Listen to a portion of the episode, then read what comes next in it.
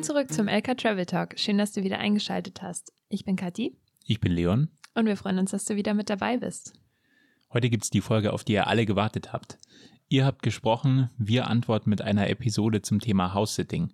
Wir erklären dir, was House-Sitting ist, für wen es sich eignet und teilen auch unsere Erfahrungen, die wir bisher damit so machen durften.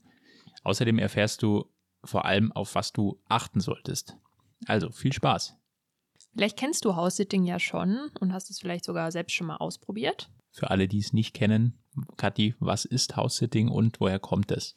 Kurz gesagt, beim House-Sitting verreist Person A und Person B zieht für die Zeit der Abwesenheit ein in das Haus und kümmert sich um die alltäglichen Dinge des Lebens von Person A. Das klingt jetzt kompliziert, ist es aber nicht. Natürlich nicht um alle Dinge, aber alle Sachen, die so das Haus und den, den Haushalt von Person A betreffen. Was könnte das so sein? Naja, jeder hat in seinem Leben ja bestimmte Pflichten und Aufgaben. Zum Beispiel Haustiere versorgen, die Wohnung putzen, den Garten pflegen, Pflanzen gießen, Post aus dem Briefkasten holen. Wenn wir verreisen, dann bleiben diese Aufgaben normalerweise zu Hause liegen oder müssen dann eben von jemand anderem erledigt werden. Da kommen wir als Haussitter ins Spiel. Die Sitter ziehen während der Abwesenheit ihrer Hosts in deren Zuhause ein und übernehmen diese alltäglichen Aufgaben. Ja, als Gegenleistung dafür bekommen sie eine kostenfreie Unterkunft. Der Trend hat in den 70er Jahren in den USA gestartet. Dort wird es auch noch oft bezahlt angeboten tatsächlich. Aber Achtung, natürlich als Tourist niemals Geld verlangen oder annehmen in den USA. Ja, das könnte euch sonst als illegale Arbeit ausgelegt werden und das wollen wir natürlich nicht. Nee, Seitdem hat sich House-Sitting auf jeden Fall vor allem in den englischsprachigen Ländern sehr weit verbreitet. In Europa kommt es langsam auch, coolerweise. In Deutschland läuft es allerdings noch ein bisschen schleppend. Wir glauben, es liegt daran, dass vielleicht die Deutschen grundsätzlich eher ein bisschen mehr Misstrauen gegenüber Fremden haben. Was sagst du? Da bin ich mir eigentlich ziemlich sicher. Also, wir haben es erlebt, Amerikaner, die haben da irgendwie ein anderes Verhältnis zu ihrem Haus. Die lassen dich da einfach rein, wir hatten es auch schon mal, dass die gar nicht mehr da waren, als wir ankamen. Deutsche, die sind ja eher so, wir wohnen hier schon immer, wir werden hier auch immer wohnen. Mhm. Ähm, wir sind besonders vorsichtig und passen auf unser Hab und Gut auf. Also die meisten, man kann es nicht generell sagen. Das war auf jeden Fall unsere Erfahrung. Ja, Leon, was sind denn so Vorteile beim House-Sitting?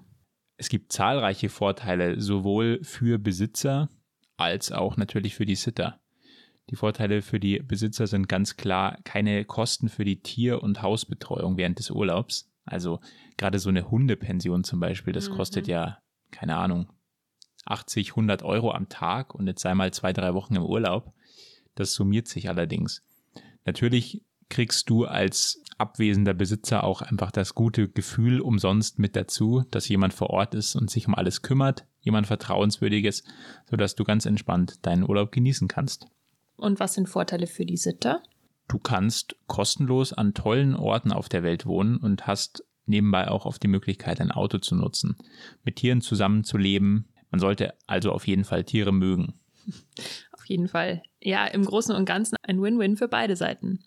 Was macht das jetzt attraktiv für uns? Also für uns persönlich ist House-Setting vor allem attraktiv, weil man an Orte kommt, an die man normalerweise jetzt als Tourist oder als Traveler nicht kommt oder die nicht bewusst ansteuert.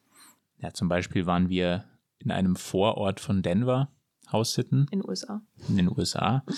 Ja, das, wann kommt man schon mal in so eine Vorstadtsiedlung einfach ja. so, außer man kennt da jemanden oder hat irgendwas da zu tun, aber da fährst du als Tourist nicht einfach so hin. Ja, das Beste daran ist auch die Möglichkeit, für einen gewissen Zeitraum in das Leben oder den, den Alltag im jeweiligen Ort einzutauchen und dort halt richtig mal ja zu leben und nicht nur als Tourist zu sein, wirklich ein authentisches Gefühl mal zu bekommen und eventuell findet man dann auch Freunde vor Ort.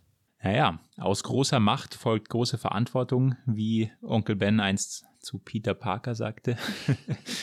Verantwortung ist auf jeden Fall ein großes Thema beim mhm. House-Sitting. Allein natürlich für das Haus oder die Wohnung, die dir überlassen wird. Ja, da obliegt es natürlich dir, dass alles in Schuss bleibt, sauber bleibt, nichts kaputt geht und so weiter. Die muss auf jeden Fall bewusst sein, dass du in der Regel auf Haus und Haustiere aufpasst dich um einen Garten und um Pflanzen kümmern musst, während der Besitzer im Urlaub ist. Es ist also nicht die klassische Form von Urlaub für dich, weil du auch ja, viele Verpflichtungen hast und die Besitzer sich zu 100 Prozent auf dich verlassen wollen und auch müssen. Ja, natürlich kann es auch immer Notfälle geben, wenn zum Beispiel ein Tier krank wird. Das kann durchaus passieren. Da muss sofort gehandelt werden. Und ja, da kommen wir noch zu einem anderen wichtigen Punkt. Die Kosten. Kostet House-Sitting was? Wir können sagen, grundsätzlich ist House-Sitting eine sehr budgetfreundliche Art des Reisens. Also natürlich fallen auch immer wieder ein paar Kosten an. Die Anreise muss organisiert werden. Ähm, die zahlst du normalerweise auch selber, also Flug, Bus etc. Ähm, auch für die Verpflegung musst du selber sorgen während deines Aufenthalts. Wir haben es meistens so gemacht, wenn wir bei einem Haussit angekommen sind, dann haben uns die, die Gastgeber auch gesagt, dass wir natürlich die Lebensmittel, die jetzt noch im Kühlschrank sind oder die verderblichen Sachen, natürlich auch aufgegessen werden dürfen, bevor die schlecht werden. Gleiches gilt natürlich für Gewürze und so weiter. Wir haben es aber auch schon erlebt, dass uns ein Willkommenskorb mit Essen, Schokolade und einer schönen Flasche Wein dagelassen wurde. Das fanden wir richtig nett. Ja, das ist jetzt vielleicht nicht die Regel, aber wir haben es sehr begrüßt. Im Gegenzug dazu machen wir es auch immer so nach dem Haussit, dass wir den ja, den Ownern, wenn sie dann zurückkommen, vielleicht ein nettes Präsent dalassen. Ja. Oder schon mal ein bisschen einkaufen gehen.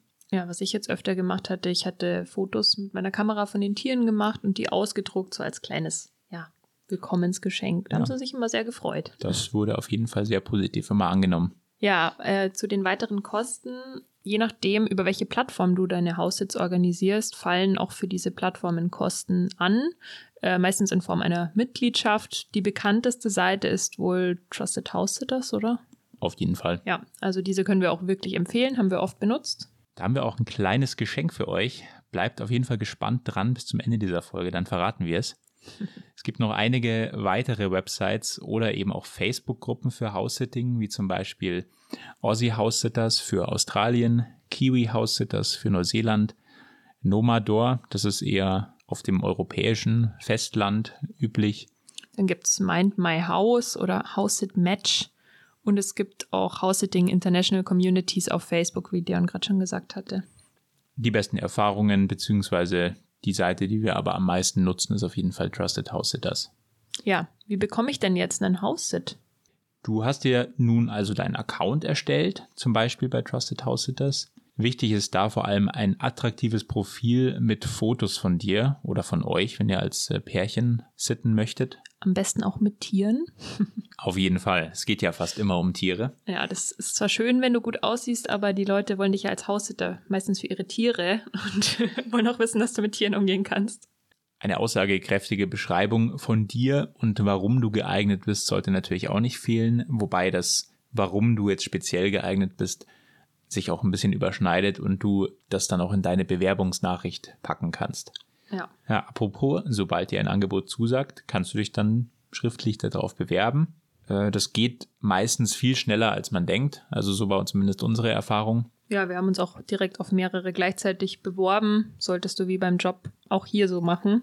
Sollte der Host dann interessiert sein, mach einfach einen Zoom-Call oder Skype-Call oder irgendwas aus. Schau, ob die Chemie stimmt schau, ob du ein gutes Gefühl hast. Es ist auf jeden Fall wichtig, da auch auf dein Bauchgefühl zu hören. Ja, das können wir auch sagen. Wir hatten oft sofort ein Gefühl, das ist es, oder eben auch ein mulmiges Gefühl, hm, wohl eher nicht, aus diversen Gründen. Total. Lass dir auf jeden Fall das Haus zeigen und auch so, wo du schlafen wirst und besprich die genauen Konditionen, bevor du irgendwas zusagst. Ganz wichtig, ja. Ja, was gibt's noch zu beachten? Gibt's noch mehr Tipps von unserer Seite? Ja, wie du gerade schon gesagt hast, also lass dir mal das Haus zeigen, weil manchmal, wenn vielleicht nur zwei, drei Bilder des Hauses sind, ja, hast du noch nicht wirklich ein Bild, was dich dort erwartet. Besprich auch, ob es vielleicht sogar ein Auto gibt. Manchmal erwähnen die Gastgeber nicht, dass du eventuell auch ein Auto nutzen könntest. Wir haben paar Mal einfach nachgefragt und durften dann ein Auto benutzen.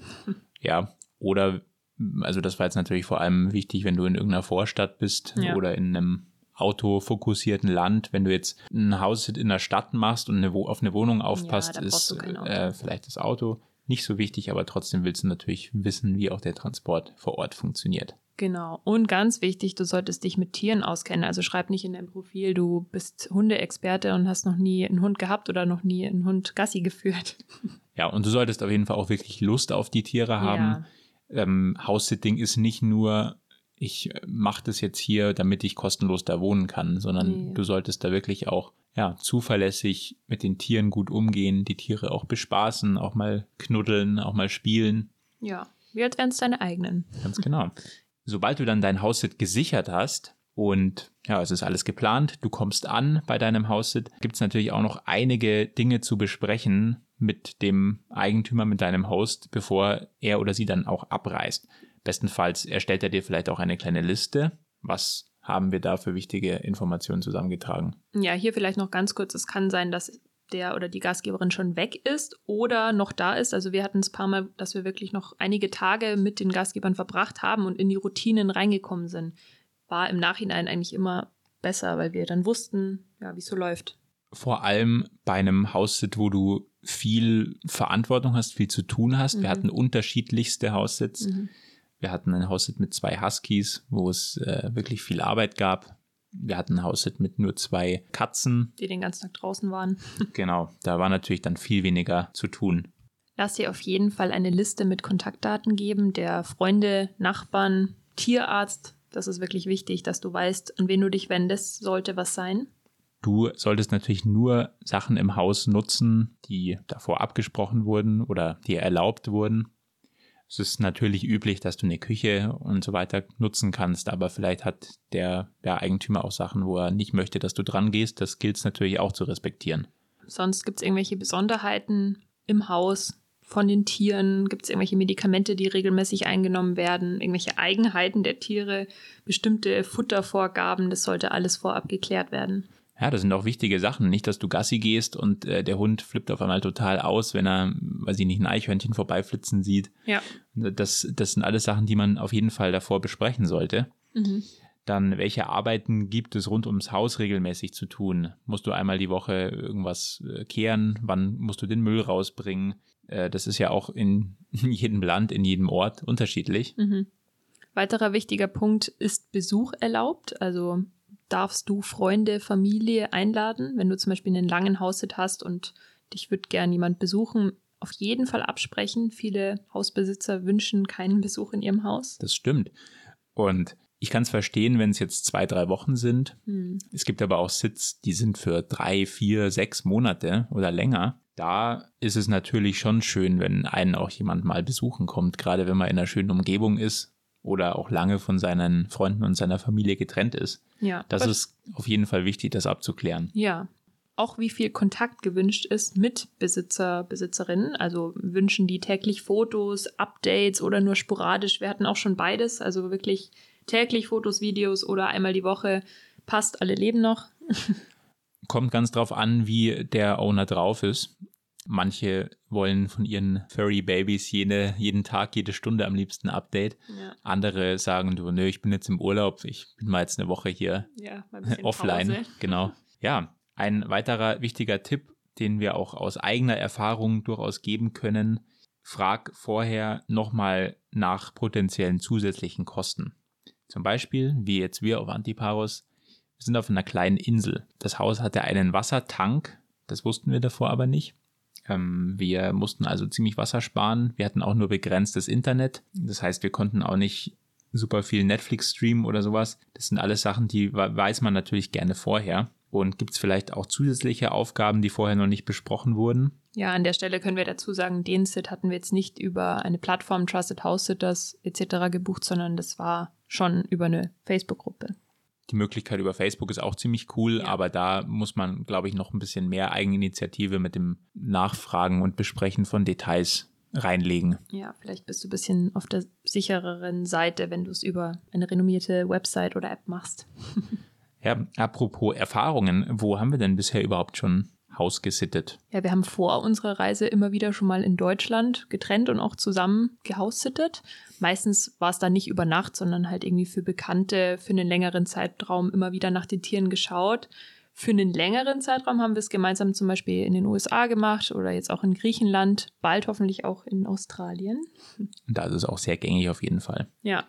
Auf welche Tiere haben wir denn aufgepasst? Ja, auf alle möglichen, auf Hunde, Katzen, wir hatten einen Goldfisch. Jeffrey. Der Jeffrey. Ja, du hast damals auch in Neuseeland auch noch auf andere Tiere aufgepasst. Was war da so? Das war auch House-Sitting, auch wenn es jetzt nicht das klassische House-Sitting im, in, in dem Sinne war. Aber auf Schafe, auf Rinder, insofern man auf Rinder aufpassen kann, aber ich war zumindest vor Ort. Ja, Ja. Gibt es diverse Möglichkeiten. Jeder Sit bringt dir natürlich auch eine neue Referenz. Und das Coole daran ist, je mehr du machst und je mehr Referenzen du sammelst, desto leichter findest du auch neuen Sit. So, wir haben euch vorhin ja ein kleines Goodie versprochen. Wir sind wirklich sehr zufrieden mit Trusted House Sitters. Das ist jetzt auch unbezahlte Werbung. Das empfehlen wir aber auf jeden Fall gerne weiter. Umso besser natürlich, dass wir für dich einen Rabattcode haben. Uh. Ja, ziemlich nice. Mit dem kannst du unglaubliche 25% auf deine Mitgliedschaft bei Trusted House Sitters sparen. Den Link findest du in unseren Show Notes und natürlich auch auf unserer Instagram-Page. Und dann kann es auch schon losgehen für dich. Also melde dich an, spar mit dem Rabattcode und sichere dir deinen ersten Haussit. Wir können es nur empfehlen. Das war es auch schon wieder für heute. Wir hoffen, die Folge hat dir gefallen. Du konntest einiges für dich mitnehmen und hörst auch beim nächsten Mal wieder rein. Wir freuen uns wie immer sehr über all eure Nachrichten und Fragen, die uns erreichen. Auch natürlich zum Thema House-Sitting jetzt besonders interessant.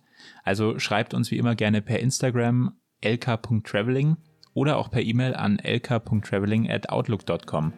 Danke, dass du eingeschaltet hast. Wir freuen uns riesig auch über eine Bewertung unseres Podcasts und wie immer über Rückmeldungen. Bis zur nächsten Folge. Bis dann!